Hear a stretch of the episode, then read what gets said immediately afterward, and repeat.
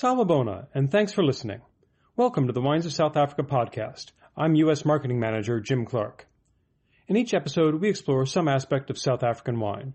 We talk with winemakers, winery owners, and other members of South Africa's vibrant wine industry, and we also give a sommelier a chance to share their impression of the wines. In this episode, we're going to take a look at an area informally known as the Agulhas Triangle. It embraces the southernmost tip of Africa, including the district of Cape Agulhas and its ward, Elim, and then stretching inland and northeast to embrace Bruce Jack's farm, The Drift, and David Trafford's Sijnn estate in the ward of Malgas.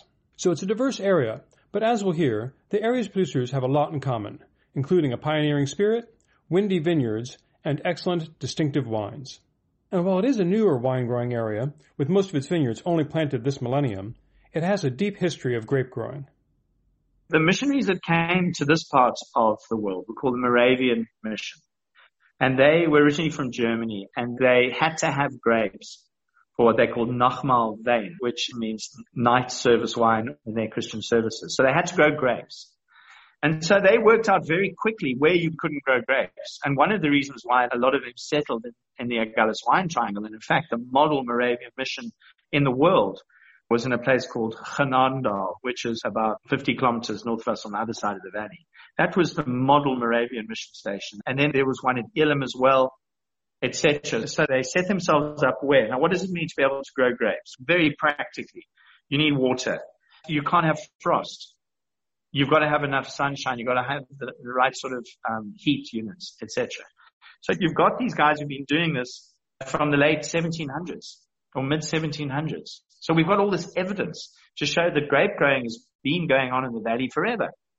Oh, yeah, forever. in inverted commas. My name is Bruce Jack. I'm a winemaker. I live on a farm in the Agulhas Wine Triangle at the southern tip of Africa. And I have a, a couple of interesting projects in the wine industry.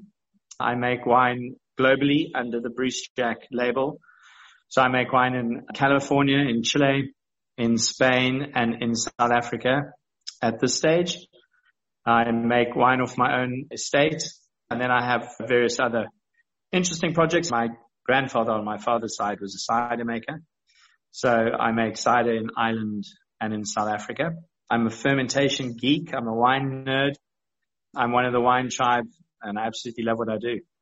Bruce was one of the first modern day growers to plant grapes in the area thanks to changes within the wine industry after the end of apartheid, and a father who was very specific about where he wanted to live. With the release of Nelson Mandela, a lot of the structures that have been put in place by the apartheid government were all slowly being dismantled. The wine industry was controlled by an organization called the KWV, which had been set up primarily to take care of excess wine but also to take care of quality to a certain extent. And the KWV started unbundling itself because it was really a quasi-governmental organization. And of course, with the change of guard, everything was looked at. And one of the things was there was an opportunity for a lot of the independent winemakers in South Africa to say, okay, guys, what we've got to do here is reinvent this industry by taking the best bits of what happened under the KWV's watch and then open it up for entrepreneurial opportunities, for quality improvement opportunities, to get rid of some of the dogma and the politicized decision making that had taken place before. And in that process, areas which hitherto had been off limits to grape growing opened up. And one of them that reopened was the Agulhas Wine Triangle. My father was born on a farm, an apple cider farm up in the old Transvaal at a place called Henion Klip, which is just outside of Gauteng. And they became an architect and an urban planner. He, I think, always wanted to retire in inverted commas because of course people like my father never really retire because they've always got their sketchbook, right? And their pen and they're always doing drawings. Um, but I think he just wanted a place to do that outside of town really and he wanted to live on a farm. And he gave me a, a, brief, which was that he had to be within an hour of an international airport. He didn't want to see his neighbor's lights. He didn't want to hear the road. He wanted to be able to see the stars at night. And he wanted to be able to farm with a whole lot of different things. And of course, I was allowed to plant some grapes. So my number one priority was try and find somewhere around the world where we could do something different where we could swim a little bit against the stream, where we could be a pioneer, but not completely stupid in terms of risk taking, and where the combination of soils and climates would allow us to craft wine that was unique in that paradigm. So we looked at some exciting places. Obviously, I've got an Australian winemaking degree, so I ended up looking in the Adelaide Hills was one of the places that I was very excited about. The Sonoma coast, just north of Jenner, the mouth of the Russian River, just up on the uh, Highway 1. Up in the highlands there, next to places like Flowers, it's just a, a very, very special place to me. I feel really at home there. I looked in Oregon. I spent a little bit of time in Argentina having a look around and it was quite fascinating. I went around Europe as well a little bit, but I needed to be somewhere that I could afford. So France was out in those days. We're talking 30 years ago and France was so on top of the world and it was, it was impossible A to get in and B buy any kind of land. And I landed up thinking, you know what? South Africa is not such a bad place to be. We have our challenges, but they are manageable. And one of the biggest problems with that was plant material and leaf virus 3.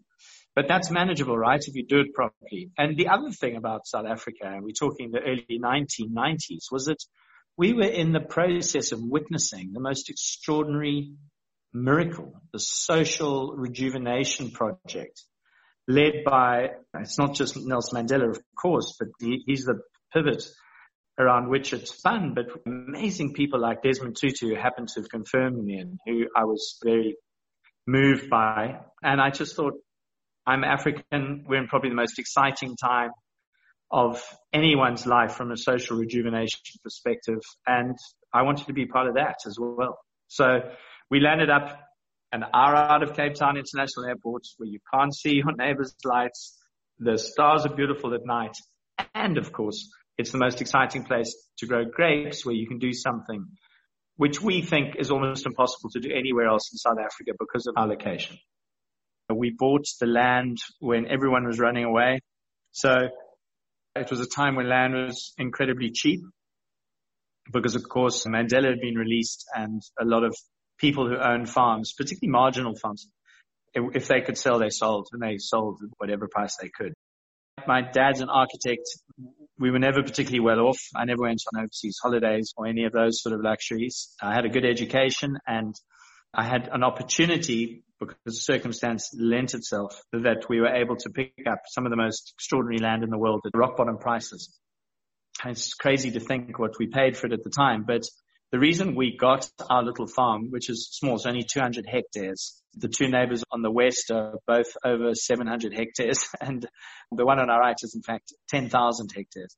We're the smallest farm on the mountain. And the reason we were able to pick this up both so cheaply, but also just because it was available was because it was the worst farm in the Overberg.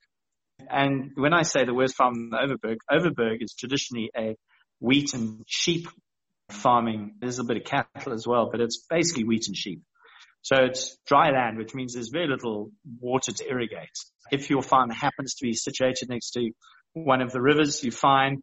And if you're up against the mountain, uh, you're fine because you get runoff from geographical rain. But the reality is that it's a dry valley because we're in a dry continent. And of course, the closer you are to the mountain, the more the soils that you are farming in based on what's recently been eroded off the mountain. This is a sandstone granite quartzite with a little bit of limestone mountain. And so what you're planting in very different from five or six kilometers north into the valley where you've got a lot more clay, a lot deeper soils right up against the mountain. The soils are pretty shallow. You've got a lot of shale. You've got a lot of sandstone. You've got a lot of quartz. You've got a lot of rock etc. So the soils for a wheat and sheep farming are hopeless. And in fact, the only crop that ever did well historically on our little farm is onions. It's famous for its onions. Um, which is a good thing to know because when you grow onions organically, uh, one of the things you do is when they're ready to be picked, you pick them up and you lay them on the ground. And that's when, if you haven't sprayed them to death with chemicals, and destroyed your soil in the process, what happens is that you get exactly the same funguses as vineyards get. So when I learned that this had been a famous onion farm, and in fact it's mentioned in quite a few books, even though it's a small farm, people went there not only for onions, but the farmer that farmed just after the Second World War actually grew onion seed, which was even more valuable and even more prone to diseases, funguses and rot. And when I heard that, I suddenly got very excited because, of course, something in the climate must mean that you can grow grapes in such a way there that you can get away with non-interventionist as organically as possible regenerative viticulture, which is difficult in a lot of other places for various reasons. And the reason on our farm is the wind. And it's a cool wind. So one of the things that funguses and damaging bacteria and things need is a, a certain temperature range. And it's because a lot of them enzymatically operated. And what that means is that you've got to be between 19 and 25. And you've got to have a high moisture content at those temperatures. Now there are some places where you've got a much higher moisture content, but you've got cooler temperatures. So you don't get the sort of rot. And vice versa. You can have very dry places with cool temperatures. But there's this beautiful balance on our farm, which is again circumstantial and pure luck, which is that you've got these cool, cool temperatures when there's wet. So you seldom have this interaction of humidity and temperature at the same time, which is the danger zone, which is like 20 degrees and 78, 80% relative humidity. That's when things go wrong. Even further south, the ward of Elim is home to the largest concentration of wineries in the Agulhas Triangle. It started off very quietly in 1997 with a small vineyard that was planted with a few producers and only in 2001 it was declared as a new wine ward.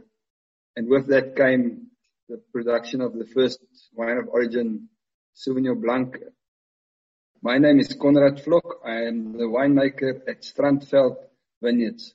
Strandveld Vineyards is the southernmost winery and vineyard in Africa. We are situated between Cape Agulhas, the southernmost tip of Africa, and the small hamlet of Elim. Our closest vineyards are situated only seven kilometers from the ocean, and the other bulk vineyards are 10 kilometers from the ocean. It was a land in Sauvignon Blanc that really had the wine industry in South Africa said, wow, this is something new and something special. And that captured my mind way back then. I was still a winemaker at Dallam in Stellenbosch and I really thought, wow, this is something different. And through the years, the Elim Wine Ward was something special, but it never grew into a huge production area. And the main reason for that is the water sources here. The source of fresh water that has got irrigation potential is limited. It's limited to around the springs around the small hamlet of Elim. And then we are on the other side of the same mountain where the springs come out. So we, we also have a limited amount of fresh spring water and perennial rainwater in the winter. So we catch it up into dams. There's a lot of good soil in the area, but without the right irrigation water, this area is limited to the water licenses that we've got allocated to this area. So 50 years from now or 30 years from now, I don't see this area growing into more than a thousand hectares of vineyard because of that limitation. Just a few kilometers inland from ocean. Strandveld got started when a few like-minded friends decided way back in 2001 to purchase a piece of property with a very strong maritime influence. And they looked all over the southern Cape and they crossed a piece of land that was situated in the Elim wine ward that had good irrigation water. And then they managed to purchase the land when they started to plant vines in 2002, they focused on cool climate varietals, Sauvignon Blanc, Semillon, and on the red side, Shiraz and other varieties like Grenache, Mourvedre, Viognier on the white side, and also on Pinot Noir. That's what their main focus was way back in 2002, 2003. Most of the vineyards were planted when we started the winery. I myself was still at that time a winemaker in Stellenbosch. I started here in 2004 as winemaker and I made the first wines from our own vineyards in the vintage of 2005. The third, easternmost corner of the Agulhas Triangle is represented by the ward of Malgas, which is even younger than Elim. I'm David Trafford from Sijnn Winery in Malgas. I'm Charla Bosman from Sijnn Winery and I'm the winemaker and run the day to day around here. Started the winery, planted the vineyard here back in 2004 and increasingly Charla basically looks after everything. In 2000, my wife and I came to the area for the first time and just noticed these incredible soils, these round pudding stone soils that reminded me of the Châteauneuf-du-Pape region in the Rhone Valley in France. And I just thought it would be really amazing to grow grapes here. And so it started off as an idea, a uh, bit of a wild idea and asked a few friends if they would be interested in helping us financially and they said yes. So we got started. So it really started off almost at a bit of a whim. But the more we looked into it, it seemed really feasible and started off as a small project and I mean, it's still small. Initially we planted about 13 hectares and now we have 22, 23 hectares. Yeah. While each spot in the triangle has its own characteristics, there are some things in common. The growing conditions here, we between the winter and summer rainfall area. It's about 15 kilometers from the sea, so it's heading more on the Indian Ocean side. So it's not quite as cool as say Elim, for example, but it's a moderate climate in terms of temperature, slightly warmer winters, but quite moderate summers. You don't get the sort of very hot peaks in summer are a little less. You get that sort of cooling breeze, but it's not as such a cool climate by international standards. It's still quite warm. And with these soils that are reflecting heat, we have the vines as bush vines. It's very much a Mediterranean climate with mild kind of temperatures and quite windy. That's also quite a stress factor. The rainfall is about 350 millimeters a year, so really low. We do get a little bit of irrigation water from the Breede River. We're in the tidal zone. We're about 70 meters above the river. So it's, it's not a floodplain at all. It's a kind of lifted plateau.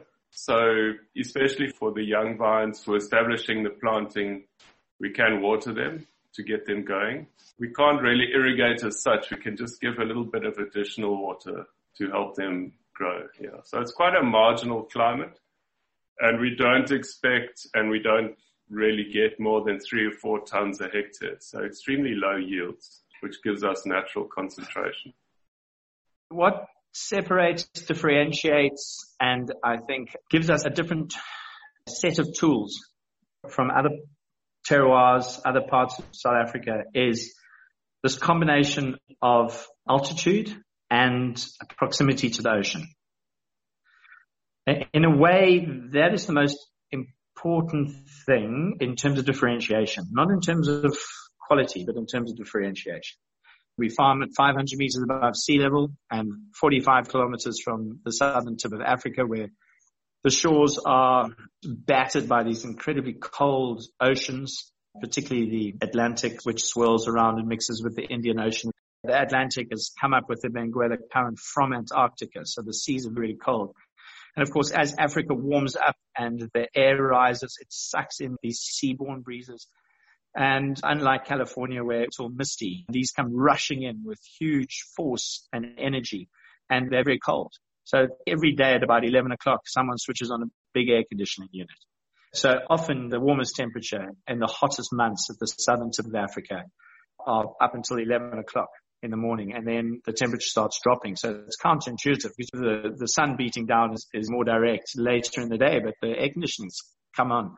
And that allows you to grow grapes. The altitude also helps, of course. Um, it allows you to, to grow grapes that then provide you with this unmistakable mountain born crunchy red fruit for your red grapes and then with white grapes, this incredible elegance and length. It's one of the hallmarks of the Agulhas wine triangle. We farm right in the very middle of it. But if you look at all the wines from the Agulhas wine triangle, there is this one sort of seam of gold which travels through all the wines and you can discern it on all of them, red or white. And it's this elegance and length. It's a combination. Often you can get wines with intense elegance, but they come across slightly watery because there's no flavor with the acid at the end of them. With wines from the Agulhas Triangle, you, you not only get elegance and these beautiful, soft, silky, cool climate tannins, more akin to what you would expect in Europe, but you get this incredible length, which means that the acid at the back of your palate has flavor to it and weight to it. And with that sensation, of course, comes this wonderful moreish element, which makes the wine so beautifully balanced. What happens is that when winds come in off the sea, depending on where they go, what angle they come in and how they deflect them off the different mountain ranges means that you've got these little pockets of heat and little pockets of cold. And those can be 20 kilometers away from each other. It's unheard of. There's nowhere else in the world, nowhere else in the world that has that. The other thing is that we've got more wind, volume of wind, speed of wind, wind days, meters per second when I talk about wind speed than any other country in the world. And this mostly happens from just after flowering, although some of the later varieties get caught with this wind. But this is because of how Africa reacts, right? Because of this huge, massive, dry continent that sits above us. And that means that, you know, not only do things change over very short distances, but they change very quickly during the day. Which means a lot of the, like the Winkler system of heat hours and things to determine what will ripen and what won't ripen uh, You've got to throw that out the window and start again. So farming with the wind is almost our most important factor of our terroir. We really have to think every time of what will be the effect of the wind. Row direction is crucial to minimize the damaging effect of the wind on your young shoots in the growing season. But also row direction is crucial to use the cooling effect of the wind from the ocean during this warm summer months so the same wind is the main reason why this area has got a cool climate. It's the proximity of the oceans because we're on the southern tip of the triangle. We get the wind coming straight off the oceans, whether it's an east wind or a west wind. So we do have a big maritime influence on the cooling effect of the wind. And the other effect of the wind is we always boast about our small yields. That's the price we pay for these winds because they really affect the yields on our vineyards. We even named our famous flagship white wine Adamastor after the sea god of wind and storms because it's got such a big influence on our viticulture. When we started off way back in 2002, we still didn't know a lot about the area. We knew that there were some challenges with the type of soils we were working in because this is extreme terroir from the soil. You've got very lean gravel, stony gravel soils, not too deep, often less than 40 millimeters of, of gravel before you get onto the clay. The choice of rootstocks was limited at that stage. People used what they knew about Stellenbosch and other areas, but this was a new territory that we explored. And also what row direction to use and should we reach the soils or not reach the soils. So these are all the things that at those days the consultants told you, we think you should use this rootstock and this clone and you should reach the soil and this is the row direction. And that's what we did. And over the years, I've been here now for 16 years, we've learned quite a few interesting things that, so as like that rootstock is very important. We find that the US 8 7, which is a US Davis subclone. Works very well in our type of soils, which is high salinity, gravel. There's drought in the summer. We do have supplementary irrigation. So planting the vines and moving away from soils that are close to the water source, but going to look for your deepest gravel. That's what we're doing now when we start new vineyards. We move away from the first plantings and looking for gravel that's in excess of 750 to 1000 millimeters deep before we get onto the clay, changing the wind direction to suit the main seasonal winds. So in the summer, it's the east wind and in the winter, it's the west wind. So we get minimum wind damage into our canopies and maximum airflow through our windrows with the wind.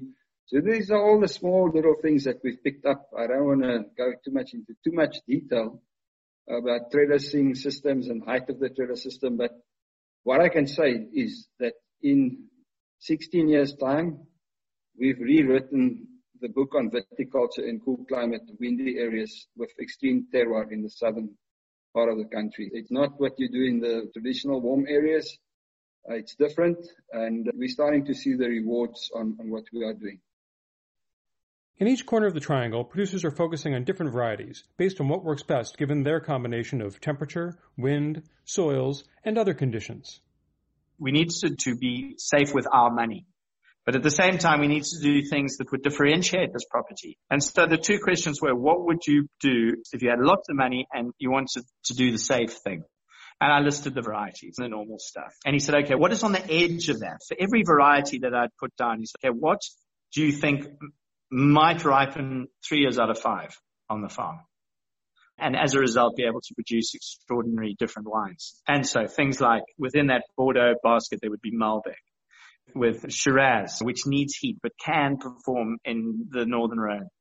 Nothing really in Portugal you should plant. But if you did, maybe Touriga Franca from the Douro because of its florality and the red crunchy fruit that it gives ports. And then a bit of Touriga Nacional because it's one of the greatest varieties in the world. And then whatever you do, don't plant Barbera. Nobody likes Barbera. Not even the people who make Barbera like Barbera, really. So I made that list and he said, that's who you plant. And it was a huge risk for him. It was a reputational risk for me. But we planted in the year 2000 and we planted Malbec, cool climates, Northern Rhone Shiraz clones. We planted Pinot Noir like any obsessive winemaker, uh, wine nerd would do given half the chance. We planted Barbera. We planted Touriga Franca, Touriga Nacional, Tinta Barocca. Oh my God, what were we thinking? And they all work. I can't believe they all work. What we should have done because it was so cold was plant white varieties. That would have been a sensible, safe thing to do. We didn't plant any white varieties. We wanted this to be a 100% cool climate, red grape farm at altitude on the southernmost mountain range in Africa, which we knew because of that would differentiate it completely from anything else in South Africa, if not the world. In the southernmost areas of the triangle, Sauvignon Blanc has been the flag bearer variety for Elim and Cape Agulhas from the very beginning. The cultivars on the white side that express themselves best in this area, to my mind, is Sauvignon Blanc and Semillon, and to a lesser extent, Viognier. The Sauvignon Blanc grape variety is really one of the most vigorous grape varieties that I've worked with. It can handle a beating from the worst windstorms. It can handle salty air. It's got tough leaves. And with all those conditions, it can still, in a very short span between coming into veraison and ripening in a four week period, it can go into producing fantastic flavors in a cool climate. And if you've got those blocks that you can pick at optimum ripeness that I've experienced with Strandveld Pofadderbos where you just have a southeast slope where you can just hang on a little bit longer to get to a little bit higher sugar level, then you really get that combination of full ripeness with still a tight acidity because that's again back to the low pH soils, the iron ferric gravel soils. They bring in a, a low pH into our wines and a nice natural acidity. Sauvignon Blanc is definitely the business card of this area. Semillon on the other side we know that some of the best Semillons over a couple of years has been produced out of the Agulhas wine area.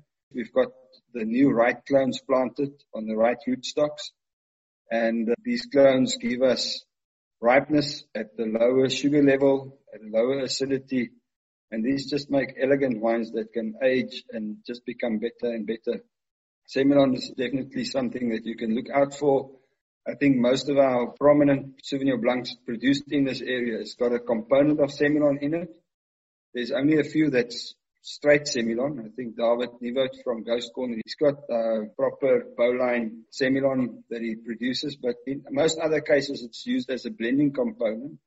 In my first sighting, Sauvignon Blanc is 12 to 15% of the blend every year. In my Strandveld Adamastor, it's a 50-50 blend between Sauvignon Blanc and Semillon, a white Bordeaux blend. So you can already see the aging potential of Semillon really adds to our Sauvignon Blanc. So that's why it's so important.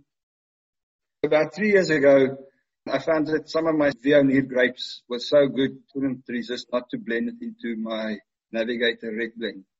And I just wanted to show the world out there what does cool climate Viognier looks like. So in 2017, we bottled a few bottles of Viognier, 100% just for the tasting room. We did very well. And uh, it followed up with 18. And currently we are selling the 2019 Viognier. And I'm very excited about the prospect of cool climate Viognier. And uh, I know Hannes, the winemaker at Lomond, is also looking at, at showing the world a 100% cool climate Viognier from Lomond. It's not as fashionable maybe as, as Sauvignon Blanc, but it's very interesting for the people out there who want to taste something different. Flavor profiles of white wines. We can't compare ourselves to the Loire, but on the right soil types, on the quartz gravel soils, we do have that flinty minerality that they refer to. But going into the koffieklip, iron ferricrete, gravel, shale mixture that we have here, the Agulhas, especially the Elim wine ward, shows much more like a gunflint minerality that's really very typical. I, I refer to it as the fingerprint of our wines that stand out. It's strong. It's like a lightning bolt. When you've tasted a Elim Sauvignon Blanc, that minerality that you taste is different from other wines in other areas. And that runs right through. It combines a bit of salinity if you go into a single vineyard wine like the Pofadderbosch Sauvignon Blanc, you, it's going to run into, a, if you've been biting into a piece of oyster shell, like a slight salty, chalky mineral feeling that you get from the sea. So when we refer to minerality in our wines in this area, that, these are all the words that you can use to describe them. But when you taste them, okay, yes, this is different. And even in a blind tasting sitting somewhere in the world, you're going to say, okay, this is not New Zealand. This is not the Loire and where else do they make proper Sauvignon Blanc than here?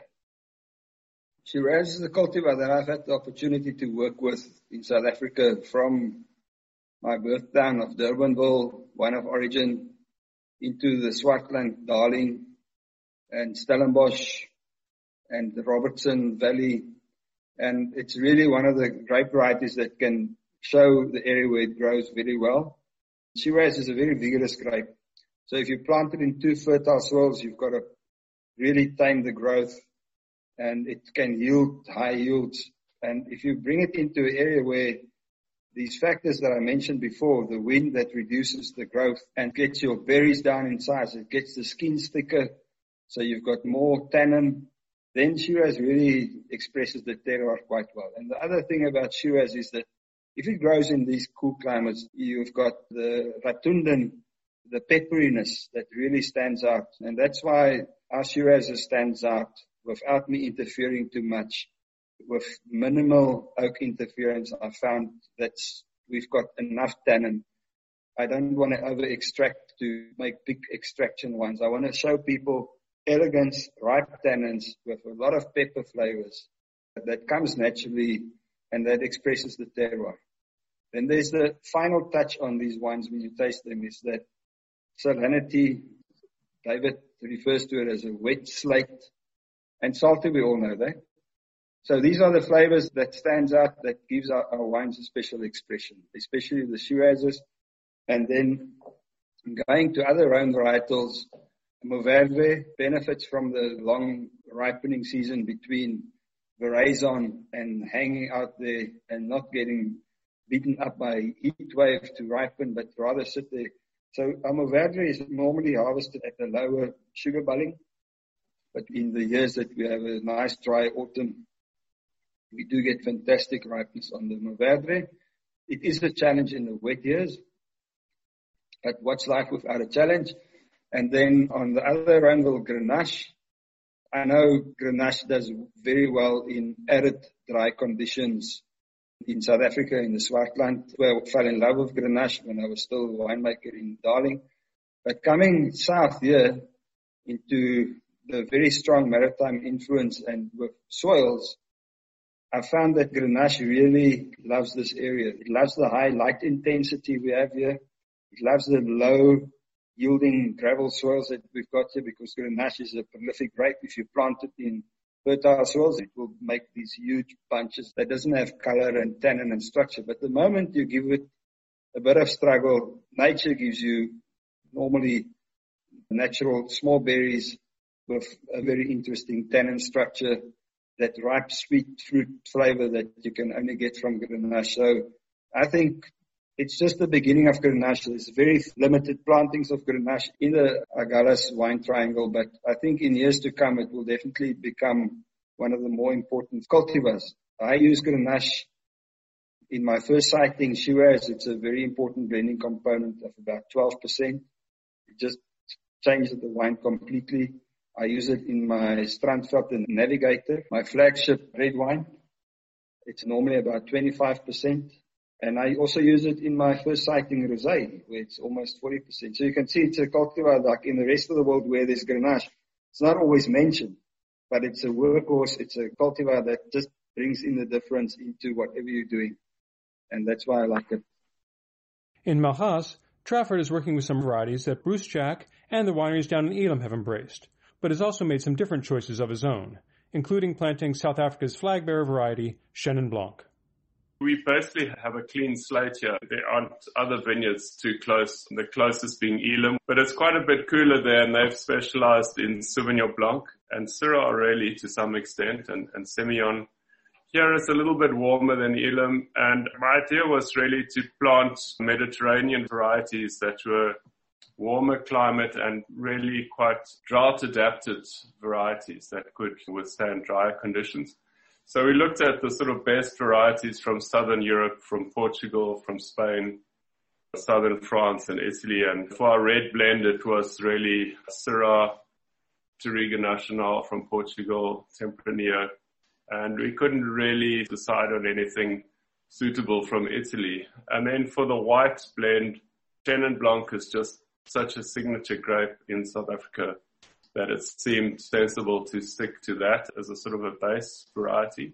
And then added to that Roussanne and Viognier from the Rhone Valley. And more recently, we've planted some Verdelho now and a little Vermentino as well. So that hasn't come into production. It was really looking at the future, looking at climate change and trying to plant varieties that would be warmer climate varieties in a cooler area, essentially. And I would say as well, just to add in terms of style, concentration is what we get very naturally here.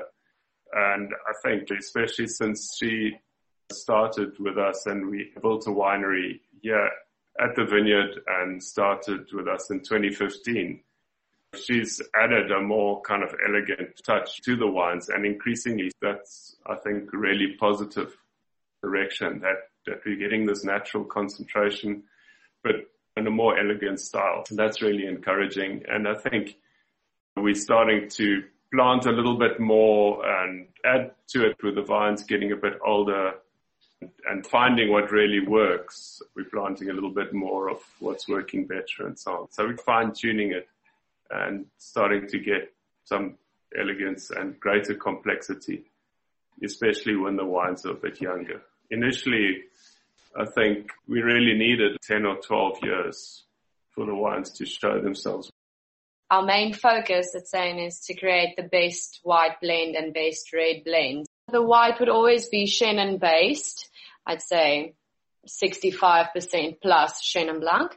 And then whatever Viognier, Roussanne, and recently we've added some Verdelho. And then we'll decide what to do with the Viognier since that can be quite a powerful grape.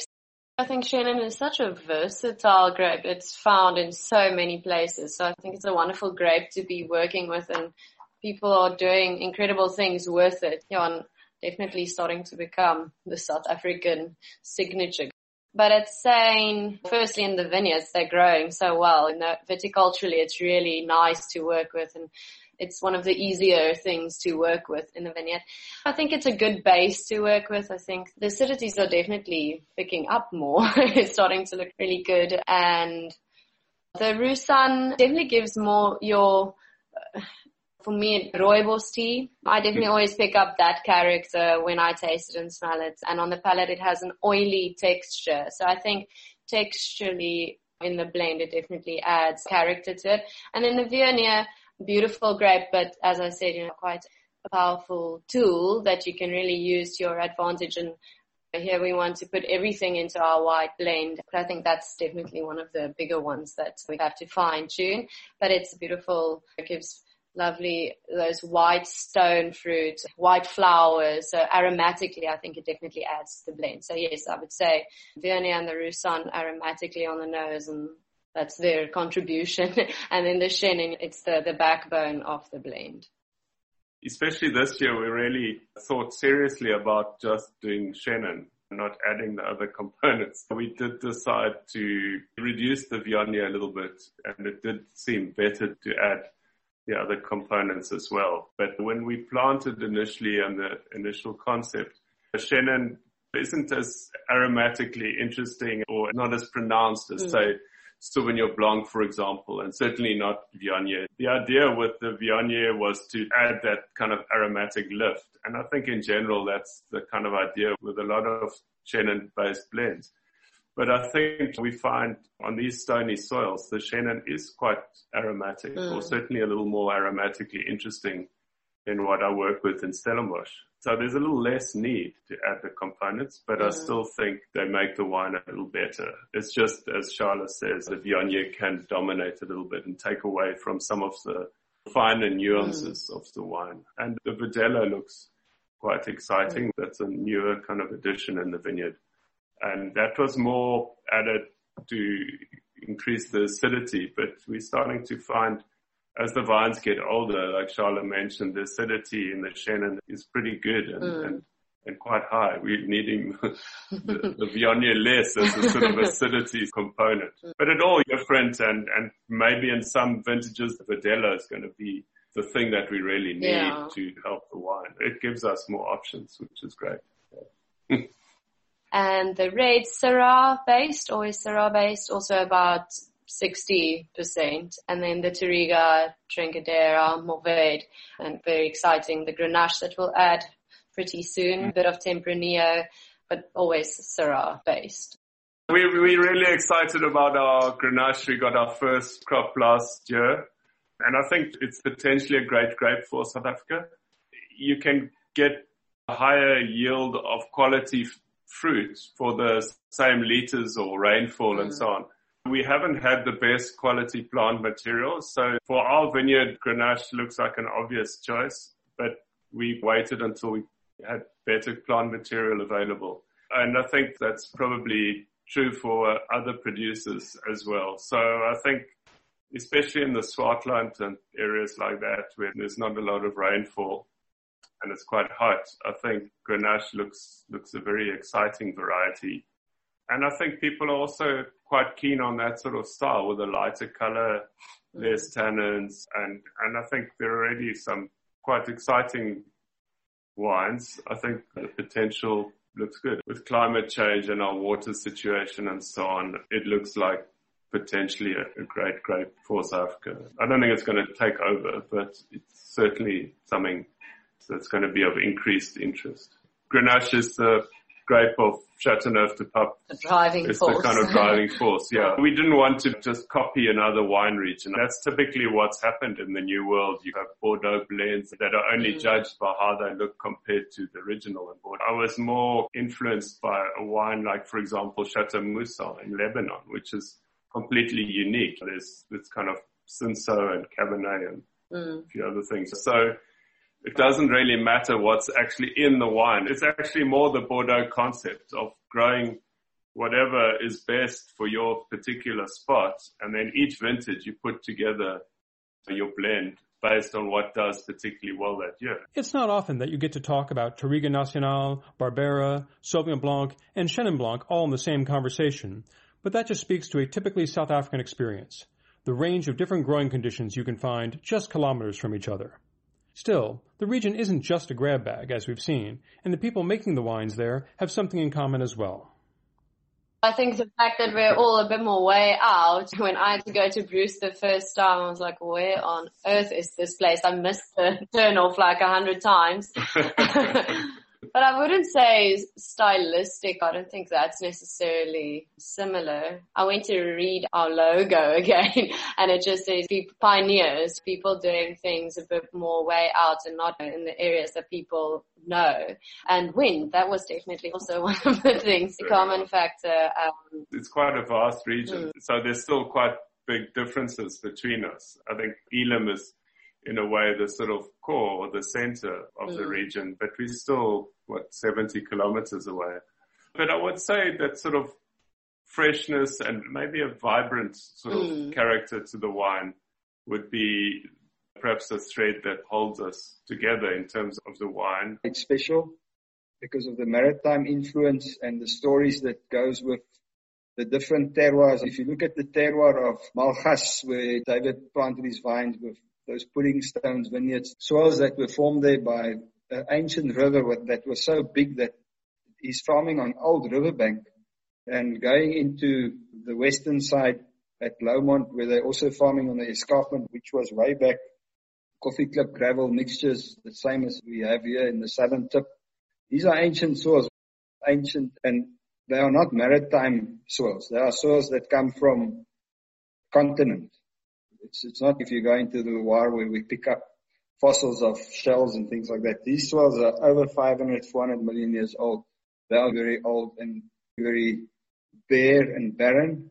So you have to break them open and get out of them the secret of nature that's hidden in them.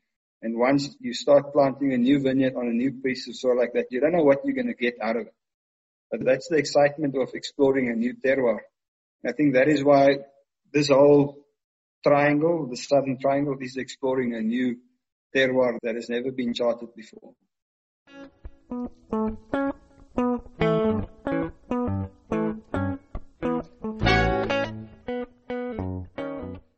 We always like to talk to a U.S. sommelier at the end of these podcasts to get their impression of the wines. And this time I called up Amber Rill, and Amber is the assistant beverage director at Corkbuzz in New York City and actually came down to South Africa in September of 2019 as part of our Sommelier Cup trip that year. Amber, how are you? I'm wonderful. Thank you so much. Wonderful to see you, Jim. You too. You came down in, in September 2019, as I said. And before that, what was your impression of South African wines? I had a really great impression of South African wines. I had started a love affair almost congruently with my studying of wines in general of the world, but I had really come to want to visit South Africa just through a love of travel prior to discovering the wines. And when I began to discover the diversity of the wines within the region, how the quality of the wines and the value versus how much you were spending on them, I really had a, a pretty high impression, I would say, going down there. Oh, good. So it wasn't a surprise when you got down there and the wines, I, I assume, lived up to the hype?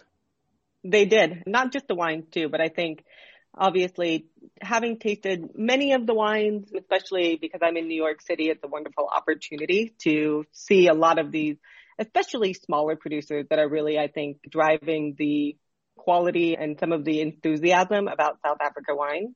But for me, going down there and seeing, of course, just the beauty of the landscape, but also the energy of the people that are driving the wine community within the place. Mm-hmm. Now, you mentioned the landscape, and the landscape is actually quite diverse, just as the wines are. And I think there's definitely a connection there. Did you see that when you were there? A hundred percent. There were days where I was wearing a tank top and sunscreen, and days where I was bundled up in boots and a jacket. And also within within the same day, you would have these sort of extremes of temperature and we spent so much time traveling through the different wine regions within the winelands of South Africa and going from closer to the coast to further inland like Stellenbosch and Paarl and Franschhoek. You definitely see that. And there's nothing better for a sommelier or any wine enthusiast in the world than to go to a place to stand with your feet in the fynbos and feel the Cape Doctor and have that moment of being like, oh, okay, this is real. This is what this is. This is the reason for these wines coming from this place. Mm-hmm. It's a little bit unfortunate that the place we're going to be talking about today is an area that we didn't get to visit on that trip. But this is a really exciting area and I'm not sure if with the tastings you got to explore any of the wines from this area, even if we didn't visit during the trip. So we actually did. I know when we were staying at the Vineyard Hotel outside of Cape Town, we did a few tastings there with kind of overall wines of South Africa. And I was actually very happy when some of the wines that stood out to me at that particular tasting in 2019 arrived at my door. oh, great. Yeah, well, we should just dive in then. I think the first wine you have is one of the area's specialties, which was the Sauvignon Blanc, and that's the Lomond from the Cape Agulhas area. What do you think of this wine? I think first off, you have to just talk about Sauvignon Blanc, and maybe this is just being in New York and obviously my exposure to wine is so different than anybody else's exposure to wine. Everybody has their own experience. But South Africa grows so much Sauvignon Blanc. It really is a grape that they've come to rely on. And in the Cape Agulhas, you have so much beautiful Sauvignon Blanc coming from this particular area. And I was really pleasantly surprised with this wine. Now, I did a couple of things with these wines. One is that I opened all of them yesterday. And actually, the first wine is under screw cap. The second two are under cork. So I corked in the two red wines and tasted them and I thought, you know what? I need to open these up. These need to be open. They need to sit. I want to see how they show today and tomorrow. The second thing I did was that I poured a glass of each to have with my dinner last night. So I could also see how the wine would interact with food. And now I also have the wine today. So I think it's a fun opportunity to talk about how these wines were with food and how they were one day to the next. So when I opened the Lomond last night, it certainly is a Sauvignon Blanc that screams of the cooler climate. I got a lot of these really great kind of green herbs, fresh, tender spring vegetables like pea shoots and snap peas and tendrils and things like that. Definitely you have a little bit of that sort of currant bud that we like to talk about coming from Sauvignon Blanc and a lot of really beautiful minerality to this wine, certainly. Now when I'm tasting it today, some of that pungency that I experienced yesterday has softened, which I actually really enjoy. I think more of the minerality, a slight florality to the wine had really come through today. I think when I was drinking this wine last night, I don't think I would have been able to drink a lot of it without food. But as I approach it today, it, it feels a little bit softer on the palate, a little bit more for maybe sipping without having to have a meal with it. I, th- I, think that's very typical for Sauvignon Blancs to this area where they have that pungency, as you say, but there is that minerality, but sometimes the wine needs to unwind a little bit before you actually see it because they can be tight and racy. Absolutely. And I did get 2020, right. so you can feel that this wine, it was made, it went into the bottle and it's taking a big breath of air as it's coming out from its slumber. Mm-hmm. Great. Now, the first red we have in the lineup was from one of their neighbors, so a little bit more inland in the Elim ward proper, and that's the Strandveld. And now we're talking about a red variety, but again, grown in that same cool, windy environment. What was that like? Out of all the wines, I think they all show great. This wine just really, it sings. It really does. Mm-hmm. So when I opened this last night, I did notice that there was a little bit of reduction, which is common for the Syrah grape, but it was still pretty immediately warm and open. It had a lot of really beautiful dark fruit characteristics to it.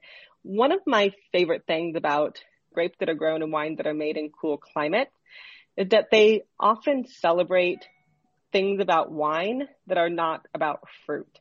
And I think that this wine is a really wonderful example of that. It really is a celebration of those other aromas and flavors that you get in Syrah. So we mm. have that smell and the aroma of bacon fat drippings falling onto coals. If you're like barbecuing in your backyard, you get a little bit of this black olive tapenade. There is a really nice kind of eucalyptus character to it. Uh, there was a little smoky, almost flintiness that came from the sort of reductive character that the wine had. Now, this particular wine, when I had it with dinner, blew my mind. I had quarantine dinner last night, which means like what's in the fridge. So it ended up being a seared duck breast, some roasted sweet potatoes, and then a lot of little plates of mezze that we had in the fridge. So I had some Lebanese ricotta, I had some kind of roasted red pepper dip to go with the wine. We had some dolmas, and this wine went with everything. There was nothing that the wine did not complement on the table. Mm. And now today, it's even incredibly more complex than it was yesterday. That reduction has blown off. So I don't really get that smoke and flint characteristic, but it's replaced by a little bit more of this aromatic flower petal fynbos characteristic, I guess you would say about the wine. It's like sarsaparilla and a little bit more of this smoked meat characteristic. I really think I could go on. I love this wine. Hmm. I'm really enamored by this wine and especially because of the price. I think that this is such a wonderful opportunity. If you were somebody who loved Syrah, you could explore Syrah or Shiraz from all corners of South Africa. Mm-hmm. Uh, you could compare those terroirs, those climates, those winemaking styles, and you could probably compare four or five of them for under a hundred dollars, which is such a yeah. It's a fantastic value in the world of wine, especially to get something really of this intensity and this complexity for that price. Yeah, definitely. So we have one other wine, and now we're going to leave that southernmost Cape Agulhas, Elim area and go up the coast. We're going further east, but a little bit further north. And this is from Malgas, and this is the Sijnn. And you had the red blend, the 2015, I think, right? Personally, I'm really excited to have a blend here.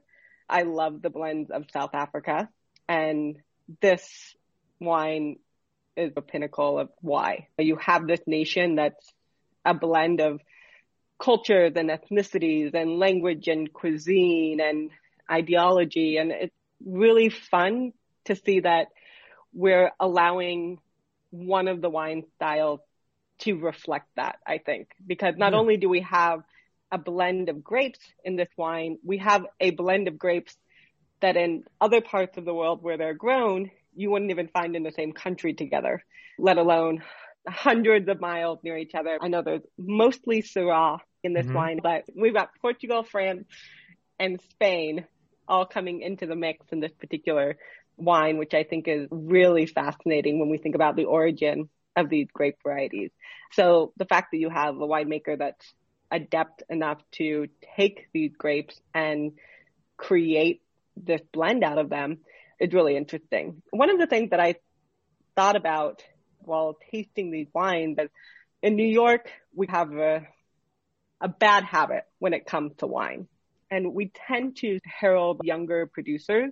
And one of the things I love about South Africa is we have all these young producers that are obviously ushering in a lot of change, who are really entrepreneurial, who are experimental, but so are the old guard. The old guard is equally excited about finding these new terroirs, about creating mm-hmm. these new wineries and these blends of wine. But we should also probably talk about the flavor. This wine was the one that when I corven the wine first, this made me want to open them because the aroma was really beautiful. I had this really bitter chocolate, these wild herbs, this fennel, this anise kind of mixed brambly fruit to it. But when I tasted it on the palate, it was a little bit closed off and I couldn't really shake that tightness that it had. So I really thought that these wines should be opened and have an opportunity to be exposed to air. This wine was pretty equally as well with the things that I enjoyed last night for dinner, but not quite as well as the Syrah did. But today, when I'm having this wine again, it really has opened up on the palate. It's much softer. It doesn't have some of the austerity that it had yesterday when I tried it for the first time. And you get a lot of this really beautiful sweet spice character that really comes from the wine, a lot of these nice herbal characteristics that show the wine really well. I would happily drink this wine. I would pour probably any of these wines really by the glass at Corkbuzz when we reopen. Mm. We love pouring South Africa wine by the glass. We usually have at least one. I, for one, I'm looking forward to Corkbuzz being open for exactly that again. And once that happens, I'll be glad to come in and grab a glass of any of these wines or, or any other South African wines you're showing off because you guys always do a great job with them. We have some fun things in our cellar, including some older vintages of Momento, like 2014 mm. right now, some of the Hannes Storm wines, some fun stuff coming from down that area. More than that, but some cool stuff.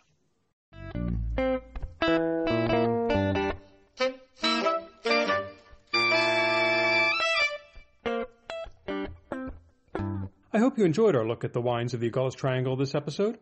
You can find more resources and links to the Agulhas Triangle website and the websites of the producers we talked to at wosa.us.